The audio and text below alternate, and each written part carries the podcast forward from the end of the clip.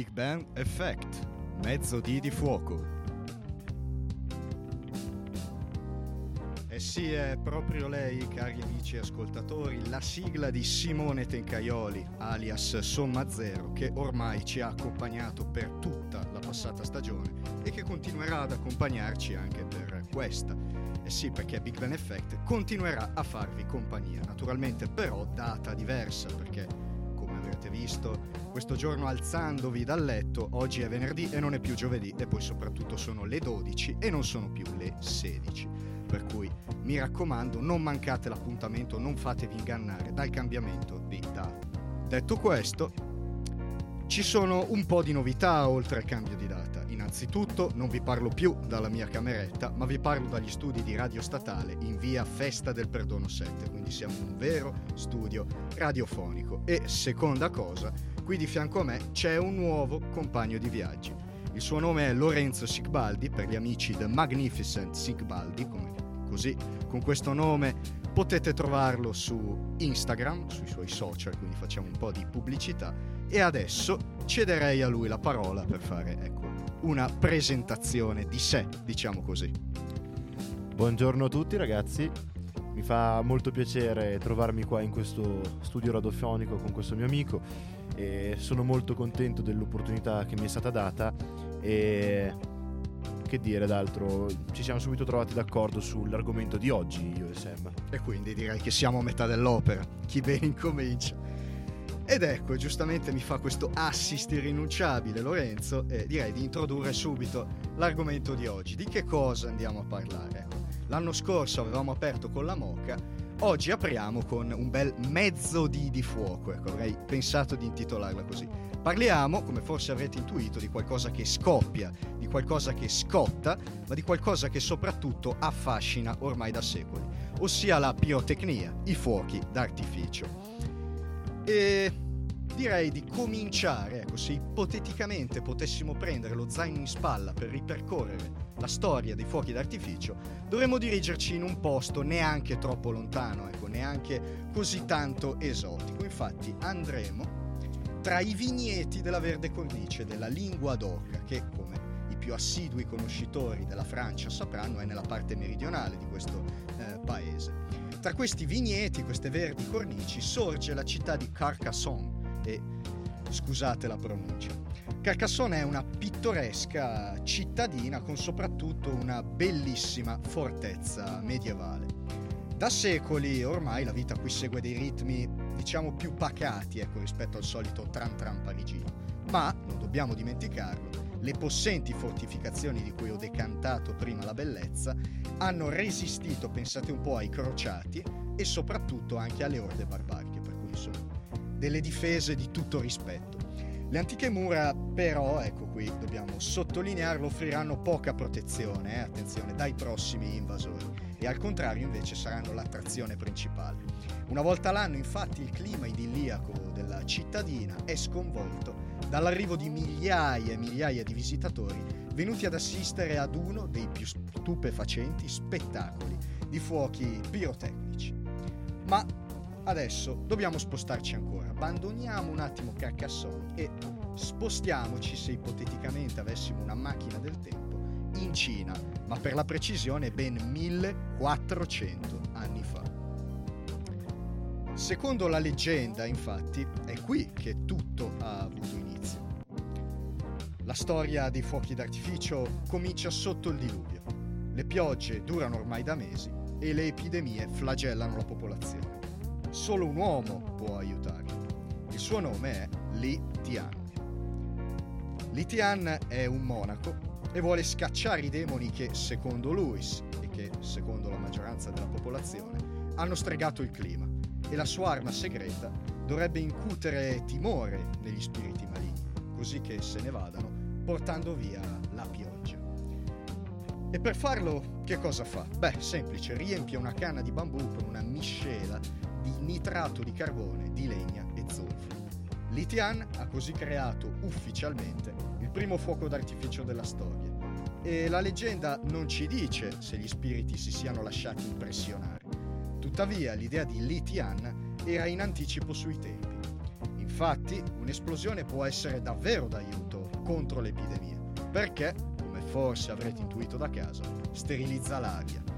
Nella sua terra questa figura mitica è venerata ancora oggi, sebbene storici e scienziati non concordino su questa versione dei fatti. Ma perfino i bambini cinesi, questo dobbiamo dirlo, conoscono la leggenda e che Li Tian, questo monaco perso nei tempi, abbia inventato i fuochi artificiali è ormai un dogma di fede. I cinesi, e questo è storicamente accertato. Invece, usavano la polvere pirica anche contro altri nemici, solo che alcune volte non si trattava di semplici, tra molte virgolette, spiriti malvagi, ma erano guerrieri in carne ed ossa. Ad esempio, nell'anno 1232, l'esercito mongolo arriva alle porte della città di Kaifeng e per difendersi i cinesi impiegano per la prima volta un'arma che dovrebbe insegnare ai nemici la vera paura accendono una canna di bambù riempita di polvere pirica e scatenano contro l'avvers- l'avversario un vero diluvio di petardi.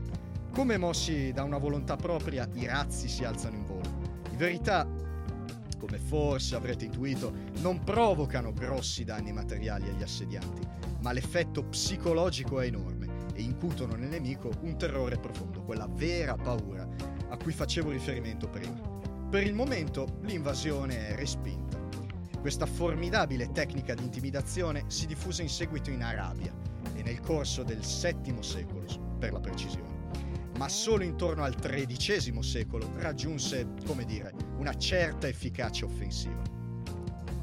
Esiste poi un accordo quasi unanime sul fatto che siano stati proprio coloro che per primi avevano sperimentato la vera paura, ossia i popoli mongoli, a introdurre la polvere da sparo in Occidente Ciò avvenne durante l'invasione dell'Ungheria sotto la guida di Ogodei, figlio di Gengis Khan per intenderci, intorno al 1241.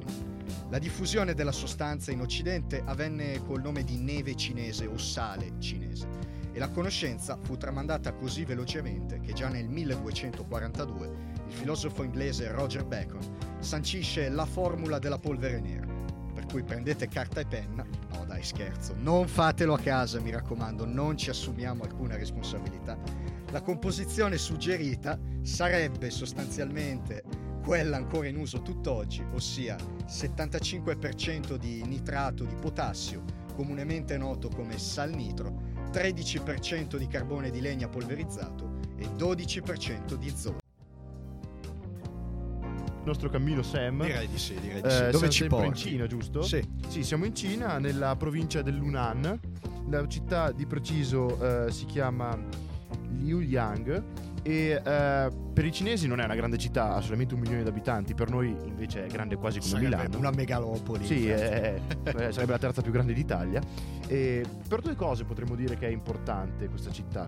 La prima è che il fondatore della Cina moderna, Mao Zedong o Mao Zedong, eh, si, era nato appunto in questo piccolo all'epoca villaggio che si trova nella Cina sudorientale, quindi se vogliamo un attimo muoverci su una cartina geografica potremmo dire vicino a Hong Kong quasi o a Macao, le vecchie colonne, colonie europee.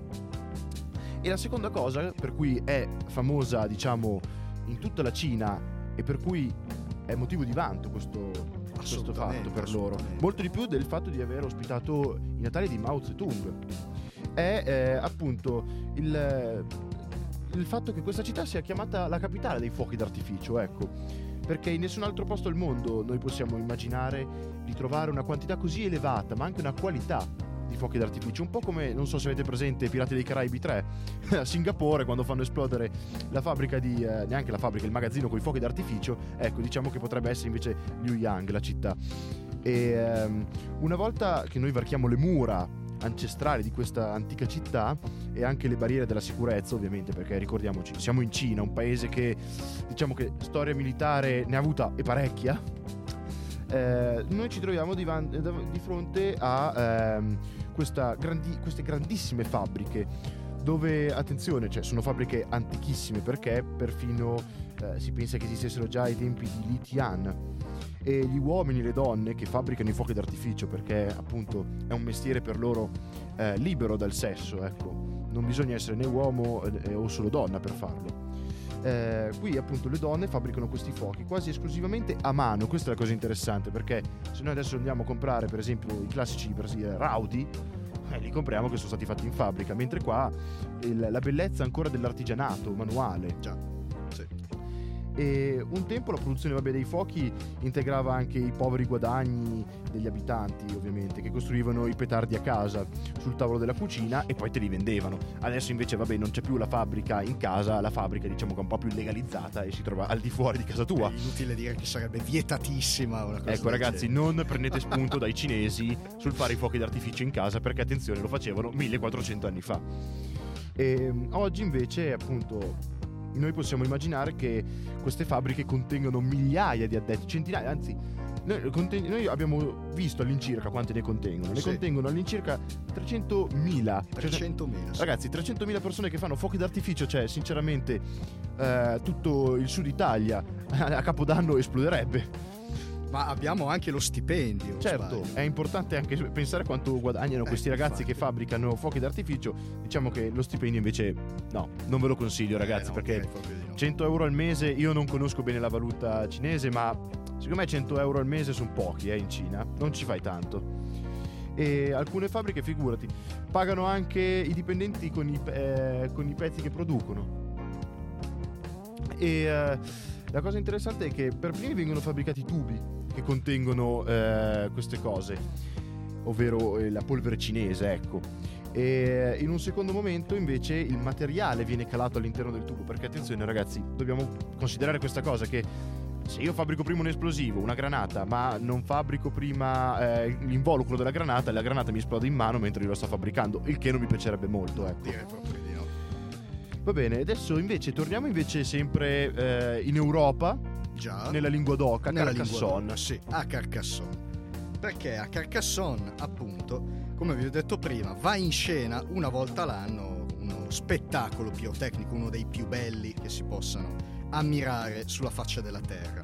La storica fortezza, infatti, di cui vi ho parlato prima, fa da sfondo ad una vera e propria sinfonia di luci e fuochi. Questo accade una volta all'anno e lo spettacolo è programmato in occasione della festa nazionale, quella del 14 luglio, il giorno della presa della Bastiglia. Da più di cento anni la città celebra così la rivoluzione francese e i suoi valori. Ma coloro che hanno concepito, progettato e realizzato lo spettacolo pirotecnico si rifanno a una tradizione ancora più antica L'azienda infatti che oggi allestisce sulla, sulla, fortezza le più moderne batterie di fuochi ha infatti il nome di una famiglia che lavora nel settore, pensate un po', da oltre 270 anni ed è una delle più rinomate in tutta Europa. Si tratta della famiglia Ruggeri o Ruggeri, dato che gli antenati ecco, di questa famiglia sono giunti comprensibilmente in Francia provenendo dall'Italia. E perché si sono spostati dal bel paese nella patria dei Galletti? Beh, perché sono stati chiamati ad allietare la corte del re con i loro fuochi d'artificio. I fuochi d'artificio infatti erano estremamente di moda negli anni 40 del 1700. Una corte, per essere degna di questo nome, doveva allestire degli spettacoli di fuochi d'artificio e gli italiani erano i migliori a questo proposito, eravamo davvero imbattibili. All'epoca della corte di Versailles regnava Luigi XV, pronipote del Re Sole e che, quando si trattava, attenzione, di festeggiamenti, non era certo inferiore al suo predecessore, ecco, ma diciamo che le similitudini tra i due sovrani terminano qui e penso che anche Lorenzo sia d'accordo. Sì, diciamo che forse Luigi XIV, se lo chiediamo a un francese, viene ricordato come un sovrano migliore, ecco, rispetto a Luigi XV o figuriamoci anche a Luigi XVI, cioè Luigi XVI ragazzi è imbattibile, eh. Diciamo che ecco, Luigi, Luigi XV amava la compagnia di belle donne, i festeggiamenti, le feste sfarzose, i grandi spettacoli e venuto a conoscenza appunto che cinque fratelli di Bologna avevano messo in scena un nuovo sensazionale spettacolo pirotecnico, non perde tempo. Nel 1743 i Ruggeri sono già stati chiamati, sono già giunti alla corte e sono già artificieri della corte di Francia, questo il loro eh, ruolo, ecco.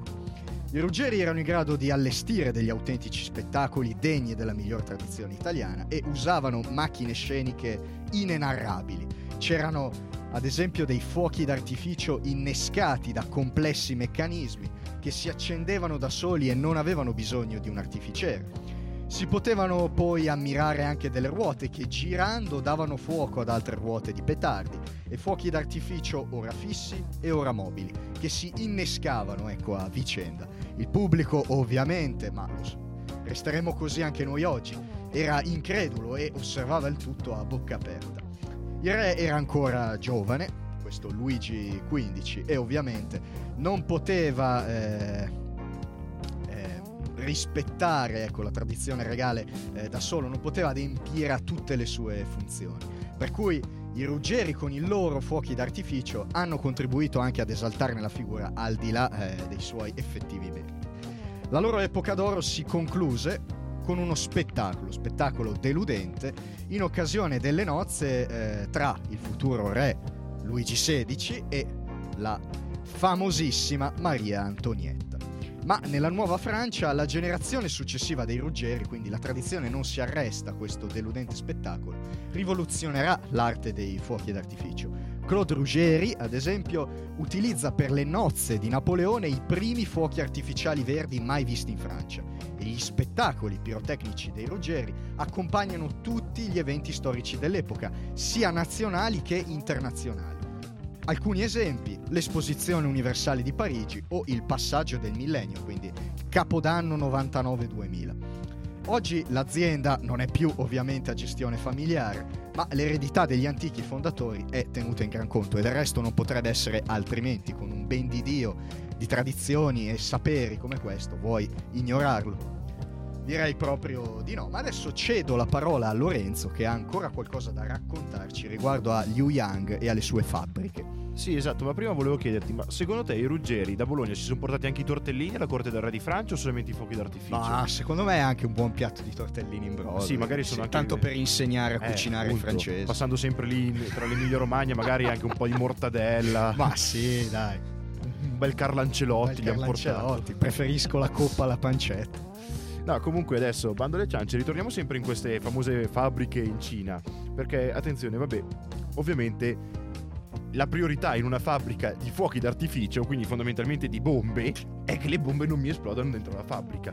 Quindi eh, non immaginiamoci le fabbriche ultra affollate come potremmo pensare noi, anzi, dobbiamo immaginarci delle fabbriche in cui c'è una una serietà, una, una un meticolosità. Ordine, una meticolosità, ecco, nel lavorare, ma proprio anche una serenità. Perché comunque devi essere sereno, perché non sarebbe proprio il massimo avere una bomba in mano ed essere agitato. Anche se in teoria io lo sarei.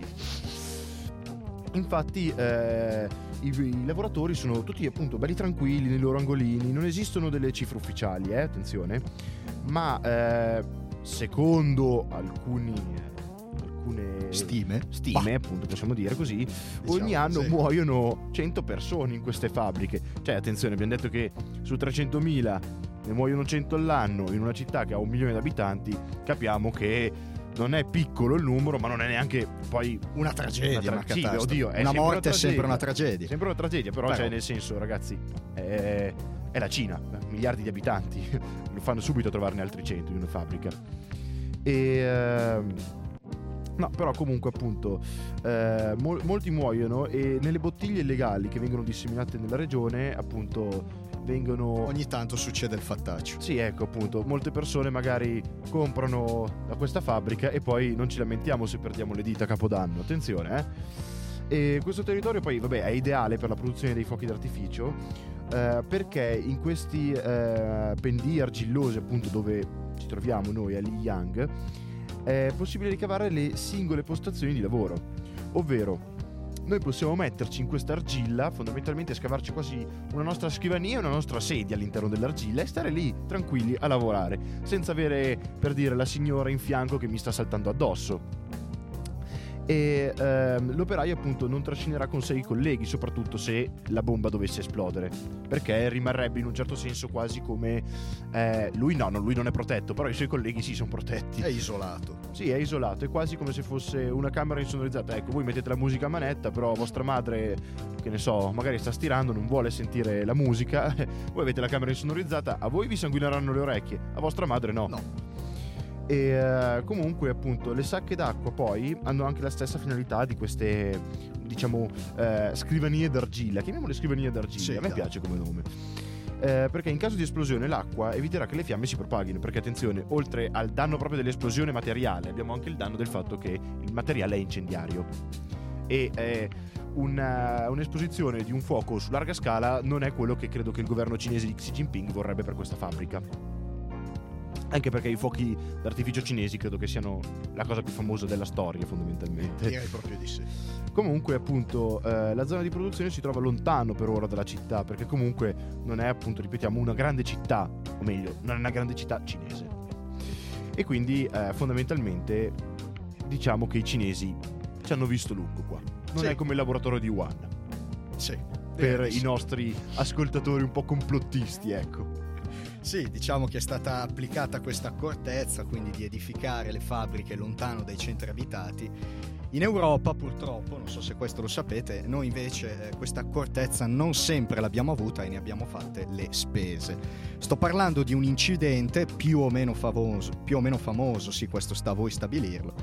L'incidente è quello che è avvenuto il 13 maggio del 2000 nella cittadina di Enschede, in Olanda, dove che cosa è successo? Beh, eh, se foste trovati lì eh, in quel momento avreste visto eh, un teatro di guerra o perlomeno qualcosa di simile, una devastazione assoluta. Infatti, quel giorno, quello sfortunato 13 maggio 2000, in Olanda, un magazzino in cui erano custodite ben 900 tonnellate di fuochi d'artificio è esploso e purtroppo eh, si trovava nel bel mezzo di una zona residenziale. Il bilancio è stato ovviamente, come vi dicevo prima, catastrofico, sono morte 23 persone, 947 invece i feriti. La colonna di fumo eh, si vedeva a ben 70 km di distanza e un'area urbana, badate bene, di 420.000 metri quadri è stata completamente rasa al suolo. 1250 persone sono rimaste senza un tetto sopra le loro teste e delle loro abitazioni non restava che un cumulo di macerie. I danni ammontarono a mezzo miliardo di euro, un paese intero sotto shock, ovviamente, e una tranquilla cittadina che fino ad allora non, probabilmente non era mai stata toccata da chissà qual fatto sensazionale di cronaca, ora invece quel giorno sembrava un teatro di, di guerra. E qui l'ironia gioca sempre un ruolo nella mala sorte fuochi d'artificio che esplosero quel giorno provenivano, neanche a farlo apposta, proprio dalla Cina. Classiche cinesate, eh, potremmo dire sì, qua. cinesate di cui non ci libereremo mai. Ma a proposito di Cina, adesso direi di ritornare un attimo. Dunque, Lorenzo ci ha parlato di fabbriche, accortezze, botteghe, argilla e quant'altro. Adesso vi racconto io un aneddoto interessante. Alla fine di ogni giornata lavorativa, gli addetti di quelle fabbriche di fuochi d'artificio di cui abbiamo parlato in precedenza si riuniscono in un'area presso un fiumiciattolo che scorre nei pressi del, del centro urbano. Qui scaricano le batterie di fuochi d'artificio dai loro furgoni, dalle loro macchine, accendono centinaia di razzi e sparano batterie di fuochi d'artificio verso il cielo. È un rito irrinunciabile, ma non perché si vuole festeggiare qualche particolare evento, una lieta notizia o semplicemente il fatto che quel giorno non si sono verificati incidenti. No, attenzione, si tratta di una sorta di controllo qualità, un rito davvero irrinunciabile, con il quale ad esempio provano il corretto funzionamento dei fuochi d'artificio e eh, soprattutto provano anche a ingolosire potenziali acquirenti eh, mostrando la qualità dei loro prodotti, mostrando le cariche esplosive, i magnifici colori e ovviamente anche la sicurezza, perché la sicurezza è il primo requisito richiesto ad ogni grande produttore di fuochi pirotecnici. O almeno così è oggi, perché tra poco vedremo che non sempre si è avuta questa seconda ma irrinunciabile accortezza. Detto questo, direi di continuare nella nostra disamina, ecco, chiamiamola così, dei fuochi d'artificio. Ma per farlo devo cedere la parola al buon Lorenzo. Diciamo che siamo quasi la coppia Paul di De Sica in a spasso nel tempo qua perché andiamo avanti e indietro. che capolavoro della, del nostro cinema ragazzi, cioè quando vi dicono qual è il film migliore della storia, voi non potete rispondere No. Schindler List di No, Steven no, Spielberg o Forrest Gump di Robert Zemeckis o Quarto potere di Orson Welles. No, voi dovete dire a spasso nel tempo, che non mi ricordo neanche se il regista ne eri parenti, ma non credo neanche si sia azzardato a fare una cosa forse anche troppo becera per lui, ragazzi, eh. Comunque no, dai, tornando a noi. Adesso viaggiamo ancora nel tempo e andiamo stavolta oltre Manica, a Londra di precisione, nel 1749. Attenzione perché il 1749 è un anno molto importante per i londinesi perché festeggiano la pace che viene sancita con il trattato di Aquisgrana, ok? Eh, per darvi delle coordinate po' più precise stiamo parlando della guerra di successione austriaca, quella che porta Maria Teresa al trono. O meglio, il marito di Maria Teresa in realtà, eh. E il re dell'epoca in Inghilterra è Giorgio II della dinastia degli Hannover e lui vorrebbe offrire il più grande spettacolo di fuochi d'artificio di tutti i tempi. Sapete come sono un po' questi sovrani, cioè vinco, sono più bello io di te. Eh. A tale scopo quindi chiama i migliori artisti pirotecnici d'Europa. Ha ingaggiato anche eh, un compositore che eh, diciamo che ha una certa fama Sì. internazionale già Direi di all'epoca, ovvero Georg Friedrich Handel, che ha infatti scritto appositamente la sua famosa musica pirotecnica. Pirotecnica, sì. Famosa per modo di dire, io non l'ho mai sentita. Non mai sentita neanche. Il clima però è un po' teso perché Handel è esasperato e ha persino avuto un alterco con il re. Attenzione, cioè non stiamo parlando di un re tranquillo, eh. Eh no, direi Giorgio. II, non so come dirlo, è un personaggio un po' particolare. Sì, un direi, po' ecco. peperino, ecco. Sì, diciamo. soprattutto negli ultimi anni della sua vita ha dimostrato di essere abbastanza... ben poco diplomatico. Diciamo, ecco, rimanendo sempre in tema pirotecnico, focoso, direi. Focoso, guarda, mai aggettivo fu più azzeccato. E eh, vabbè, l'artista infatti pensava a un'orchestra che doveva essere composta da degli archi. Però, attenzione, Giorgio viene dalla Germania. E cosa c'è di meglio in Germania se non la marcia militare con strumenti a fiato? Un Preußen Gloria ante litteram quasi. E vabbè, poco prima della presentazione, però, gli animi appunto si sono ancora più scaldati di prima. Infatti, il re si aspetta, però, che da questo momento tutti diano il massimo. Quindi voi capite l'agitazione di questi poveri ragazzi con questi strumenti che sono lì. Allora, o l'arco o lo strumento a fiato, dimmi tu cosa devo fare io. E anche Höndel che è lì che fa, ma io voglio far così. E il re che dice, no, no, io decido qua. Perché il re è il re, quindi comanda lui. È l'ultima parola, eh. Direi di sì. Vabbè, la rappresentazione. Ah, eh, intanto Höndel ha pure rinunciato, poverino, Agli archi, agli sì, archi. Si cioè, è fatto da parte. si è fatto da parte perché ha capito che Giorgio II non è personaggio con cui discutere troppo, ecco. La rappresentazione avviene al Green Park e ehm, può così cominciare, ok? La musica e i primi razzi accesi superano ogni aspettativa. Bellissimo. Bellissimo. Fantastico. sì, fantastico. Però, Sam, ricordami dove ci troviamo. Eh, ci troviamo oltre Manica, hai detto bene, in Inghilterra, a Eh, Londra, al Green Park. A Londra, ragazzi. Voi siete mai stati a Londra? Io Ma- ci sono stato e pioveva quando ci sono stato. Ma Sicura- credo che tutti ci siano stati e ci pioveva a Londra. Infatti il clima, diciamo che è un po', avete presente quell'umidità pioggerellina, classica di Londra, che tu non sai se uscire con una giacca normale o l'impermeabile. Perché potrebbe venire giù il diluvio universale, come poi potrebbe aprirsi una bellissima giornata come oggi. E c'è una persona, attenzione, Eh, abbastanza sì, sì, importante di sì. che è Gaetano Ruggeri, discendente di quei famosi, neanche tanto discendente, bene o male, perché siamo comunque nello stesso periodo. Sì, sì, non è un parente lontano, ecco. Non è uno dei cinque fratelli, No. ma perché sei ragazzi basta, no poi facevamo sette fratelli. Eh, eh. E, eh, però comunque un loro parente e lui si accorge che c'è qualcosa che non va bene con questa pioggia. Che cosa? Che le micce non sono state protette. No. Voi avete mai provato a far eh, esplodere un petardo o accendervi eh, una sigaretta con un fiammifero, ma anche con un accendino mentre piove? Ve lo dico io cosa succede, ragazzi. Si spegne. Le famose polveri bagnate. E polveri bagnate. Oppure, attenzione, non vanno a ritmo. Infatti molti fuochi d'artificio iniziano ad andare un po' come gli para loro. Quindi non vanno a ritmo con la musica.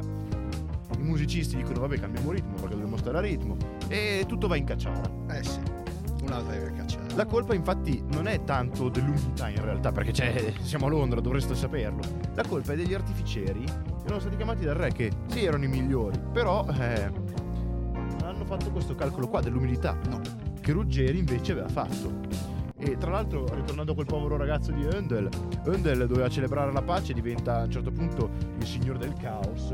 Cioè, in un certo senso è quasi come se fosse l'imperatore di Guerre Stellari quest'uomo. E Ruggeri sa invece che i preziosi fuochi d'artificio ormai, cioè, vabbè ragazzi, se non esplodono voi non usateli mai perché sono andati perduti. Cioè, un po' come le granate, se non vi esplodono io non le toccherei più tanto, eh. No, Non è un gioco da fare, ecco. La musica poi, vabbè, ehm, ormai viene staccata, diciamo, Sì, no? sì. c'era il re vestito da topolino che faceva stacca, stacca, stacca. E i tre uomini, ehm, i soccorsi arrivano troppo tardi perché ci sono anche dei feriti purtroppo, ragazzi, e dei morti. Muoiono tre persone, ok?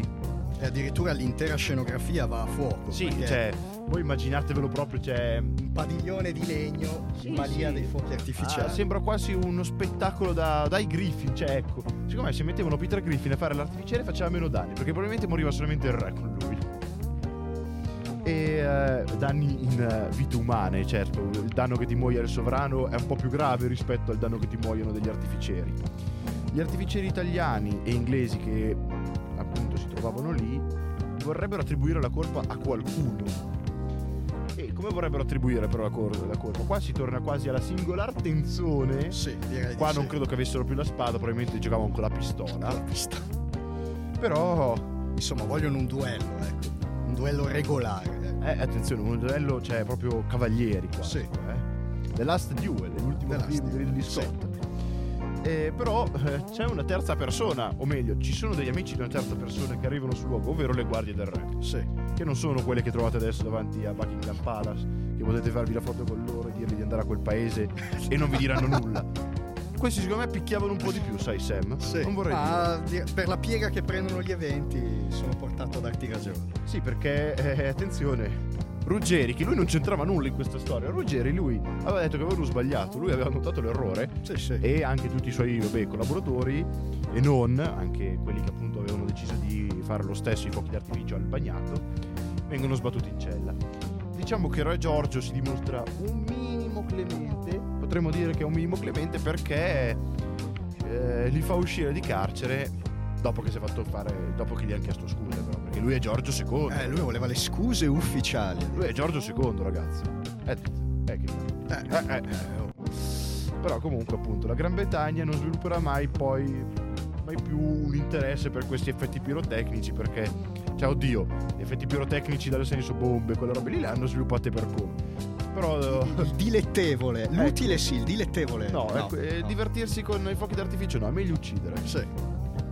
Comunque per tutto il restante secolo appunto questi fuochi d'artificio rimarranno in mano ai francesi e a un altro paese che secondo me con i fuochi d'artificio si diverte parecchio, ovvero la Russia. Cioè io ragazzi mi immagino gli zar con i fuochi d'artificio e intanto gli antenati di Lenin che si muovono lì nel- nei sobborghi delle città iniziano a confabulare contro l'Alessandro II di turno.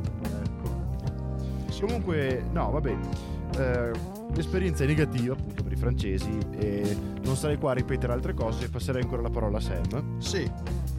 Quindi i Ruggeri abbiamo visto, Corte di Francia, Londra, ma addirittura il nome dei Ruggeri è finito di fianco a quello di Salvador Dalì. Sì, avete proprio capito bene, non avete allucinazioni uditive. Salvador Dalì, notissimo artista contemporaneo, aveva già rappresentato i fuochi d'artificio nei suoi dipinti, ne era davvero davvero affascinato. Poi un giorno ha preso in mano la cornetta del telefono e ha contattato i Ruggeri e gli ha fatto una proposta. Il surrealista ha detto, chiaro e tondo, che aveva in mente di organizzare uno spettacolare allestimento pirotecnico ad Avignone e che i fuochi d'artificio erano davvero essenziali. E come forse avrete intuito se vi intendete di surrealismo o più in generale di storia contemporanea, stiamo parlando delle celeberrime giraffe in fiamme di Salvador Dalì. Giraffe in fiamme che eh, appunto fanno da soggetto a questo eh, spettacolo, a dir poco pazzesco, e che avrebbero abbandonato, diciamo metaforicamente, la tela e sarebbero entrate nella vita reale, diventando un marchio di fabbrica diventando un marchio di fabbrica dell'artista spagnolo. I fuochi d'artificio quindi erano ormai parte integrante delle arti visive. Ma adesso direi di spostarci ancora una volta a Parigi, anno 1830. Va bene Lorenzo, sei d'accordo? Sì, sì, allora, eh, finalmente perché diciamo che l'Inghilterra, questo bagnato qua a me non piace, ragazzi. Preferisco Parigi, che non è che... Beh, oddio, Parigi. Anche a Parigi sono stato diciamo che c'era un po' di sporcizia in giro. Però vabbè siamo nel 1830 quindi forse c'era ancora un po' pulito all'epoca. E vi è lo spettacolo forse più bello fatto dalla famiglia Ruggeri. La famiglia Ruggeri che attenzione ragazzi rendiamoci conto è una di quelle famiglie che è riuscita a resistere alla rivoluzione francese. E non è facile resistere diciamo all'impeto di un Robespierre. Qualcosa ne sanno per esempio i Cassini grandi cartografi che sono dovuti fuggire purtroppo per loro e che però poi alla fine sono sopravvissuti proprio come Ruggeri. Credo che sia una fortuna degli italiani eh, questa, di riuscire a sopravvivere può in essere, Francia. Può essere. E la notizia suscita un grande scalpore in tutta Parigi, appunto l'evento dei Ruggeri. I Ruggeri sono tornati, wow! È quasi come per dire è tornato Cristiano Ronaldo alla Juventus, ragazzi. Oh mio Dio, oppure è tornato ma all'Inter ormai non tornerà mai più nessuno, siamo in crisi. Ma va in scena appunto questo spettacolo fatto da Claude, ovvero Claudio Ruggeri, ed è noto per i suoi fuochi appunto d'artificio di una spettacolarità senza pari. Ha battuto pure i suoi antenati di cent'anni prima. Ma la nuova invenzione è destinata a superarli tutti. Perché Ruggeri crea quello che noi possiamo quasi considerare come un arsenale atomico in realtà, un razzo enorme che racchiude al suo interno un essere vivente, cioè Avete presente la donna cannone? Ecco, la donna cannone, ragazzi. Nessuno aveva mai osato fare una roba del genere. Cioè, perché comunque, ragazzi, è come se io vi mettessi dentro un cannone e vi sparassi. Non è il massimo. Ma eh, con Ruggeri, la pecorella, l'animale scelto appunto per l'occasione, cioè non ha messo una donna, eh? No, animale, dai. È in ottime mani perché un paracadute la porta a terra sana, salva e velante perfino. Cioè, probabilmente l'ha anche ringraziato oppure gli ha detto qualcos'altro, non sappiamo cosa abbia detto la pecora. e se gli ovini possono volare, perché non potrebbe farlo infatti un essere umano? E quindi poi da quest'idea qua di Ruggeri, di Claude Ruggeri, nasce l'idea della donna cannone. Ragazzi, non fatelo a casa però. No, anche questo, direi di no. Diciamo che tutti questi lavori che stiamo proponendo non sono da fare a casa. Non siamo su Art Attack. No, appunto siamo in chiusura purtroppo perché sì. il tempo stringe. Vi volevo dire che, vabbè, prima di tutto è stato un piacere mio, ma credo anche di Sam stare qua con voi e tenervi compagnia per un'ora sì. a parlare di fuochi d'artificio. E vi vorrei ricordare che i principali esperti di fuochi d'artificio rimarranno per sempre i cinesi. Cinesi, sì. E con Wan Lu. Wan Lu, sì, la sua storiellina molto, molto interessante. Interessante, lui che raduna i suoi apprendisti e alla Kung Fu Panda, rimanendo in tema, si fa mettere una batteria di razzi sotto la sedia e si fa sparare con l'obiettivo di raggiungere la Luna. L'episodio è storicamente accettato, è anche accertato che di lui non si è più avuta notizia, forse ancora in volo, no? Sì. Oppure, attenzione ragazzi, è tornato sulla Terra, però sapete, la velocità a cui è atterrato credo che l'abbia fatto deflagrare. Ecco sì, magari non volevo concludere in modo così truculento, però dai Lorenzo ci ha pensato e vi lascerei con un altro brano musicale, ci salutiamo, ci diamo appuntamento a settimana prossima, sempre di venerdì, sempre alle ore 12 e vi propongo un pezzo archeologico, addirittura una extended version, Shanghai di Lee Marrow. Perché siamo signori, sempre in Cina. Eh, signori, perché siamo sempre in Cina, preparatevi, gustatevelo tutto. Sta arrivando, eh? Arriva, arriva. Shanghai di Lee Marrow, che attenzione era italiano, eh?